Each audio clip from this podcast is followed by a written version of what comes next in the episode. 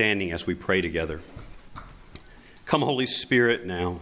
You have assembled us here today in the providence of a sovereign God to hear this message. We are here at a divine appointment. And Lord, we trust you that you will speak to us now through the preaching of your word. So I pray, Lord God, that you would give me utterance, that you would equip me to be the teacher of the scriptures.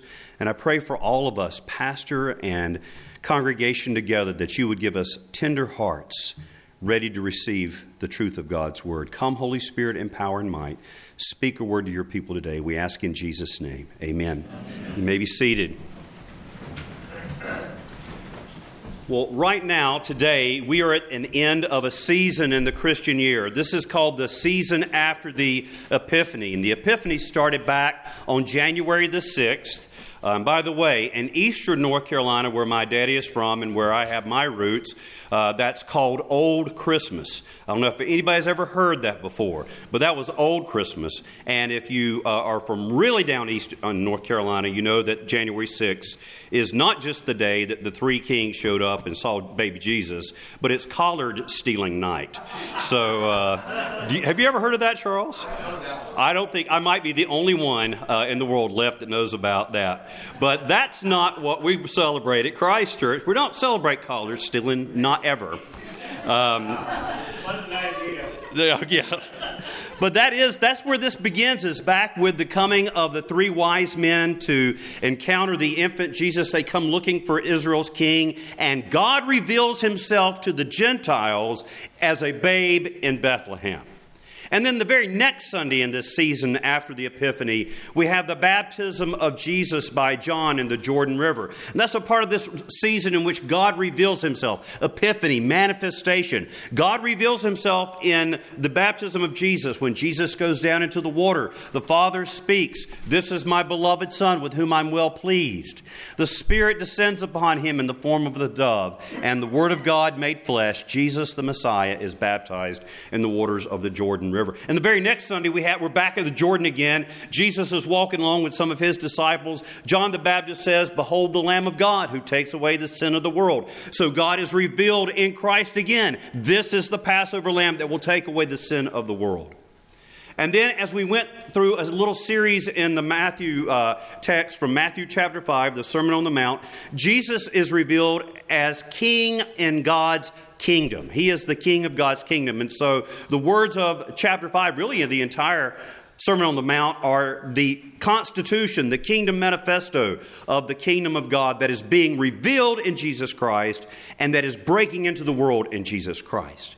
And right here this Sunday on the Mount of Transfiguration, God reveals himself again in a powerful way in Jesus Christ as the veil, as it were, is lifted. And we see the divine Son of God in his, in his glory. And as, as the cloud, just like the cloud that covered the mountain, uh, Mount Sinai that we heard about this morning in the Old Testament reading, covers the, the mountain of Sinai and the law is given and the presence of God is, is there for the people of Israel. So that cloud of glory descends again, and Christ is revealed as the living Word of God.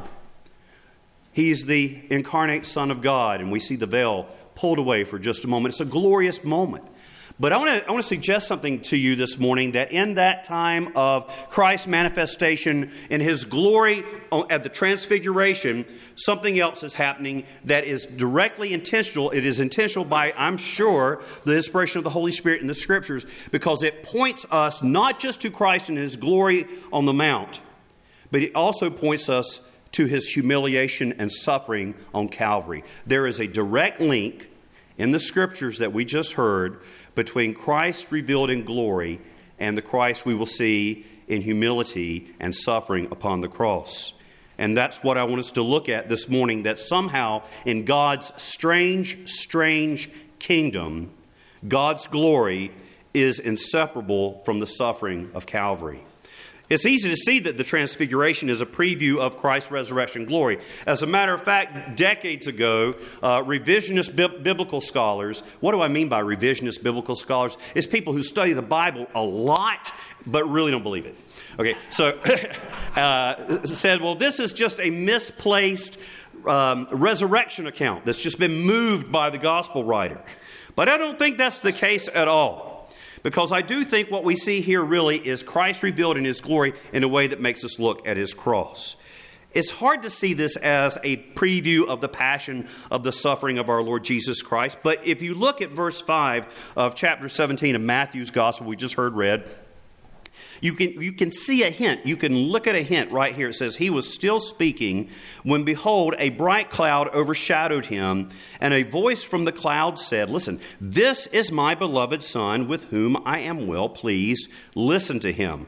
Now, those words spoken from the cloud should sound familiar, even as I have reviewed it where we've been through this Epiphany season. They, they are almost identical to the words that we heard at the beginning of this season of the, uh, of the season after Epiphany, listen again to the narrative of Christ's baptism. I'm going to just read this again. So we heard Matthew 17. Listen to Matthew chapter 3. And when Jesus was baptized, immediately he went up from the water, and behold, the heavens were opened to him, and he saw the Spirit of God descending like a dove and coming to rest on him. And behold, a voice from heaven said, Listen, this is my beloved Son, with whom I am well pleased. And immediately after those words in Matthew chapter 3, the Spirit of God leads Jesus into the wilderness for a time of trial and temptation by Satan. So, baptism, the baptism of Jesus, in the baptism of Jesus, God speaks His word, acknowledging and exalting Jesus as the Son of God. And then Jesus immediately is led into a time of great trial and testing. In the same way, immediately after the words spoken at the Mount of Transfiguration, the, trans, the trajectory of the life of Jesus changes.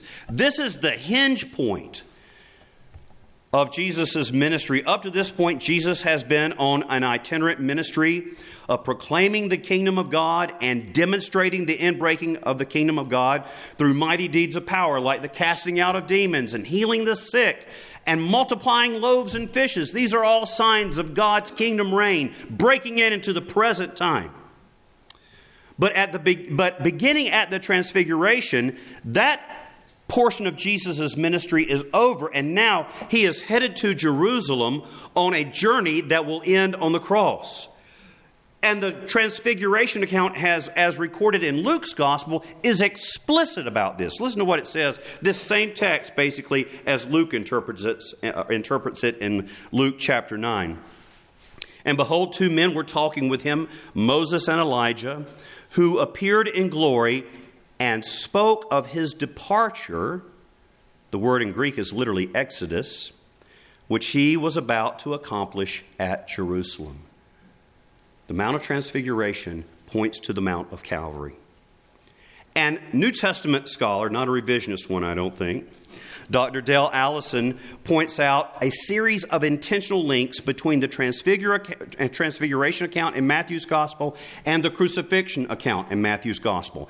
Now, in, you know, you do biblical studies, these things are called chiasms. It's kind of like where you have one idea that kind of cross, see, a chi in Greek is, a, is the letter X. And so it's kind of like one idea points to a, an idea over here, and then an idea over here points to an idea over there. And it's kind of a neat way that ancient people uh, thought about things. It's a, a, way of, of kind of bringing out the, the mysteries of the scriptures in a powerful way. So I want you to listen to this, and this is actually very much intentional in the scripture here. In Matthew's account, listen, in the transfiguration, Jesus takes others with him, right? He takes Peter, James, and John. At the crucifixion, Jesus is taken by others.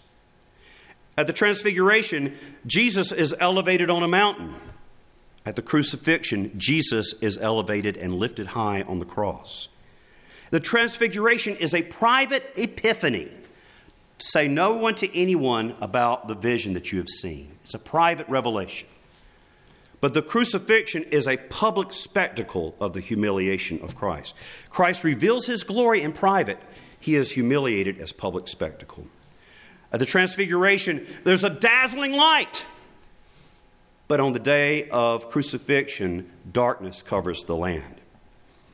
At the transfiguration, Jesus' garments become glowing white, bright as they can be. At the crucifixion, Jesus' garments are stripped off of him. At the trans- uh, transfiguration, Jesus is glorified. At the crucifixion, Jesus is shamed. At the transfiguration, Elijah appears. And then at the crucifixion, Elijah does not appear. In fact, Jesus is crying out, Eli, Eli, lema sabachthani. And somebody says, He's calling for Elijah. And Elijah doesn't show up. At the Transfiguration, two Old Testament saints stand side by side with Jesus. But at the crucifixion, it's criminals side by side with Jesus.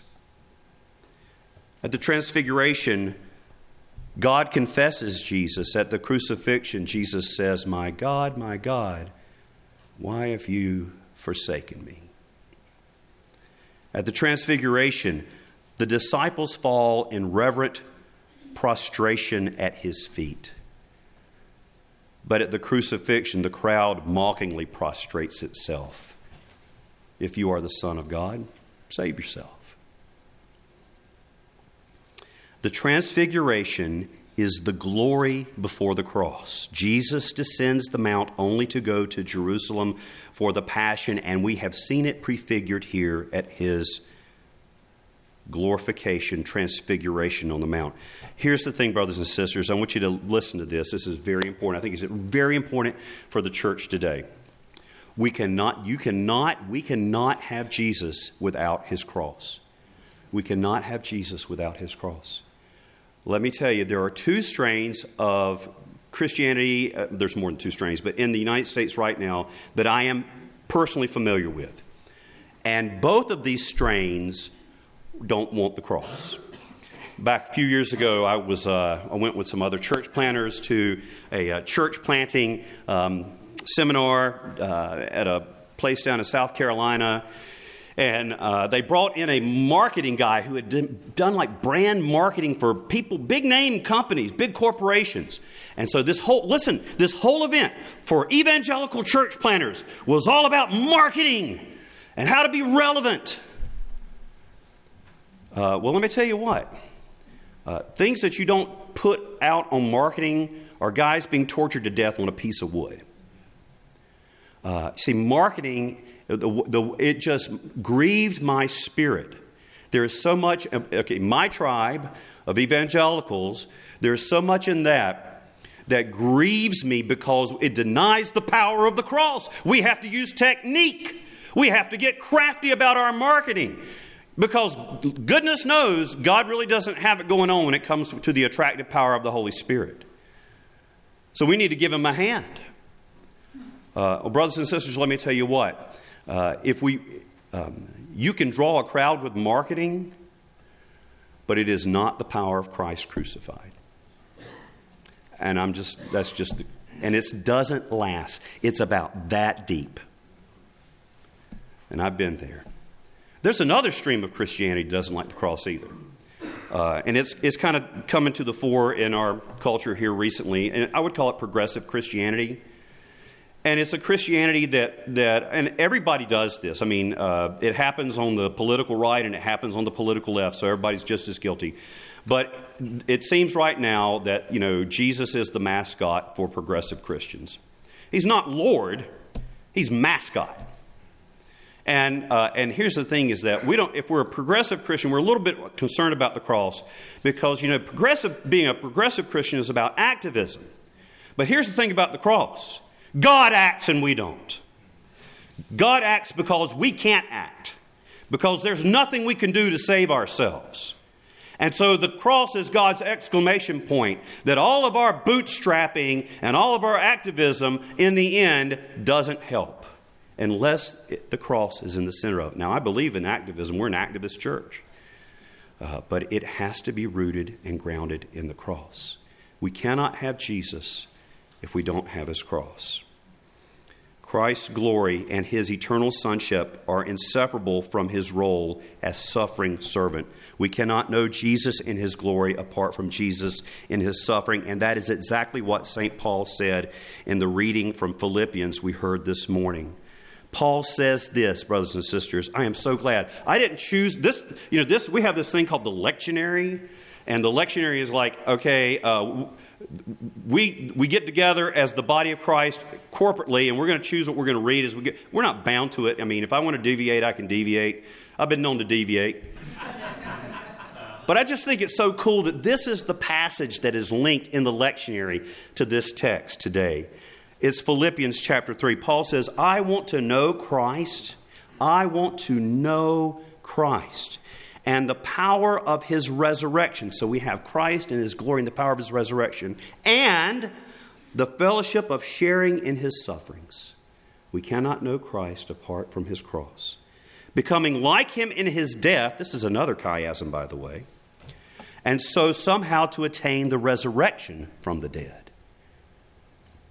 Did you hear that? That's the model for knowing, for being intimately drawn into Christ. That pattern is revealed here in Matthew in the Transfiguration account, where God's glory is inseparable from the cross, and it's true in my life, and it is true in your life. God does not want, uh, God does not want us to know His power unless we are willing to share in his cross. We cannot know his power. We cannot share in the amazing resurrection victory of Christ if we don't also share in his cross. But in order for us to do that, we have to embrace all of Christ, including his humiliation, his cross. We cannot know Christ and share in his victory. We cannot walk in the power of the coming kingdom. We cannot do those things unless we share all of Christ, and that includes his suffering servanthood. Listen to what it says in Romans chapter 8, verses 15 and following. For now, these are great passages about um, how we are we are brought into all of the richness of who God is, and all of the benefits that come from being a child of God are expressed here. But listen to how it's couched. For you did not receive the spirit of slavery to fall back into fear, but you have received the spirit of adoption as sons, by whom we cry, Abba, Father. We're God's children. The Spirit Himself bears witness with our spirit that we are the children of God.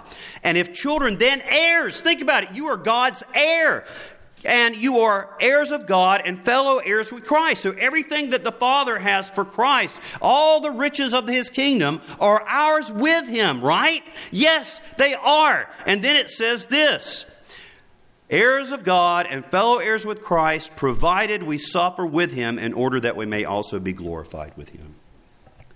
The cross is the gift that God gives his friends. And, brothers and sisters, one of the things that I've seen in my recent life here recently is that some people have thought of Jesus as a talisman, they've thought of Jesus as a rabbit's foot. Uh, he's my lucky charm to keep bad things from happening to me. How did you get the idea that this man who suffered on a cross keeps bad things from happening to you if you are united to him? If the cross is the central symbol of Christianity, how do we get the idea that somehow bad things won't happen to us either? And so when God allows the cross to enter into our life, and folks, let me tell you about this. Um, we, you will all, everyone in this room, me and you both, are going to experience painful things. And th- sometimes those are things that God allows into our lives that they might, be, they might draw us into fellowship with Christ on His cross. But here's something I got to tell you about a cross it's painful. It's painy pain. All right? Here, because uh, we all can say, I can say with lip service that I know that this is a part of following Jesus, but when it happens, it's hard. It's really hard. And then what I see happen is people are shocked that something really bad happened in their life. And then they say, Well, I didn't sign up for this. What part of deny yourself, take up your cross, and follow me did you not understand? I hate, I hate preaching about this because I just know he's going to he's gonna say, All right, you're going to talk like that. Here's some cross. Yeah. why is it, though, that this should be the way it is? Why, why would Christ's glory be so connected to his suffering? It sounds perverse. You know, we're not Buddhist. The scriptures do not say that life is suffering. So, why is glory connected to suffering in Christ? And it's this reason because the glorious God who comes to us in Christ is love. Self giving love is the life of the eternal Trinitarian community. And when self giving love encounters a fallen and broken world, it is inseparable from suffering. So here's what happens when the love of God, you know, we, we love that passage, God is love, comes from 1 John. 1 John elucidates the love of God in connection with a fallen world. Here's what it says. Anyone who does not love does not know God because God is love. In this, the love of God was made manifest among us, that God sent his only Son into the world so that we might live through him. In this is love. Not that we have loved God, but that he loved us. Love, love, love. God loved us, right? And so, how does God love us? And sent his Son to be the propitiation for our sins. The atoning sacrifice of God is his response to a fallen and broken world. Suffering is what happens when love encounters a broken world. Think about a parent and a child. Um, you know, back, I remember so clearly, uh, it was in January of 1985, and some of y'all weren't even born then. That's when my first daughter was born. We were in Chapel Hill. Uh, back then, it used to snow in North Carolina in the wintertime, and we used to have winter. And uh, the snow was on the ground, and I remember, though, I remember them bringing that baby girl and putting her in my arms. And nobody told me I could fall in love with anybody that fast. Nobody, I mean, it's, it's, I don't know, I think they've got some kind of smell that, you know, that God puts on them so that when, you know, like, that's my kid, I love this thing, you know. And, but I just fell immediately in love with that kid. You know, when they're little like that, you just love them so much, you could just eat them up. And then they get to be 14 and you wish you had. And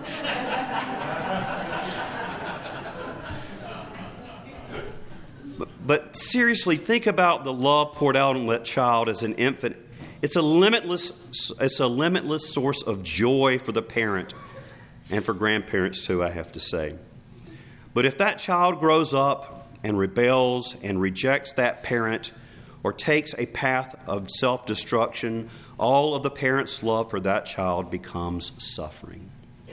The very love that you have for that child becomes like a stone that you carry in your chest. And any parent that's seen this knows what I'm talking about. It's like a blade between your ribs and it never goes away. And it's there because you love them. That's why. That's why love can turn into suffering. C.S. Lewis, in his little book, The Four Loves, writes to love at all is to be vulnerable. Love anything, and your heart will certainly be wrung and possibly broken. If you want to make sure of keeping it intact, you must give your heart to no one, not even to an animal. Wrap it up carefully round with hobbies and little luxuries. Avoid all entanglements. Lock it up safe in the casket or coffin of your selfishness. But in that casket, safe, dark, motionless, airless, it will change. It will not be broken, it will become unbreakable, impenetrable, irredeemable. The alternative to tragedy, or at least the risk of tragedy, is damnation.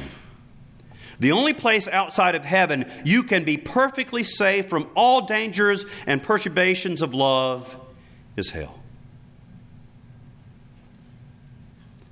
If we, are, if we are united to Jesus Christ by the new birth and sealed with the Holy Spirit, then the transfiguration is a preview of your life and my life in Christ.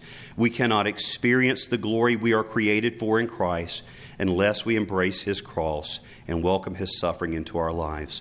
To love Jesus and to love the world he came to save means that we will be wounded by the world. And my heart has been so grieved and burdened in the last few days, just breaking over a broken world.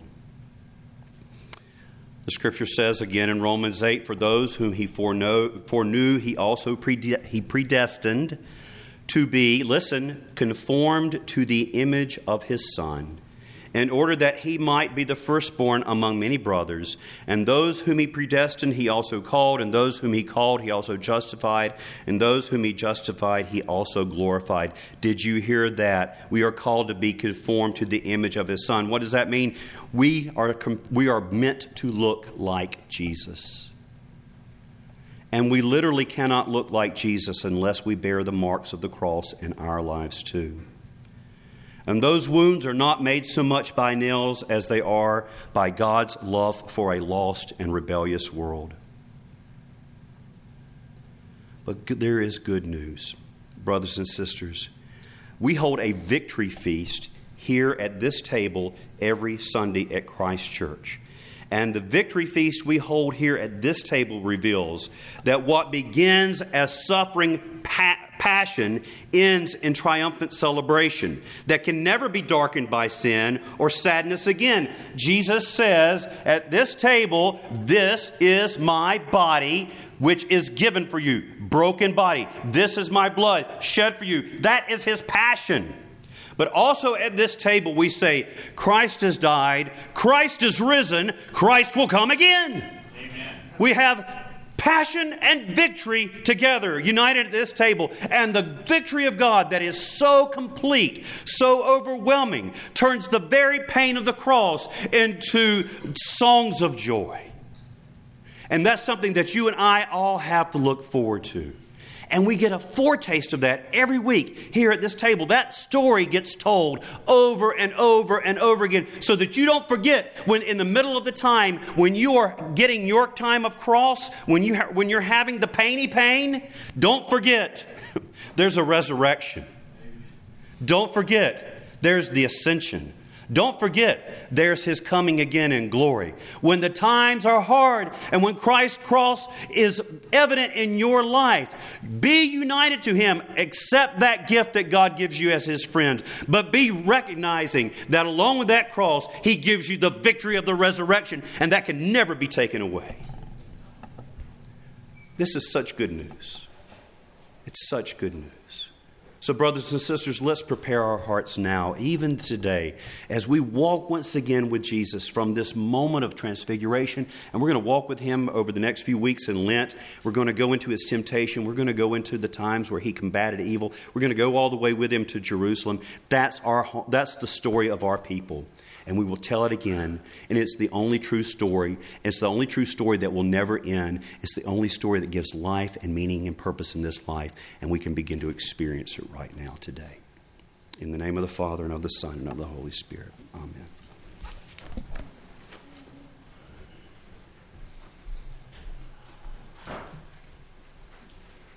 I invite you.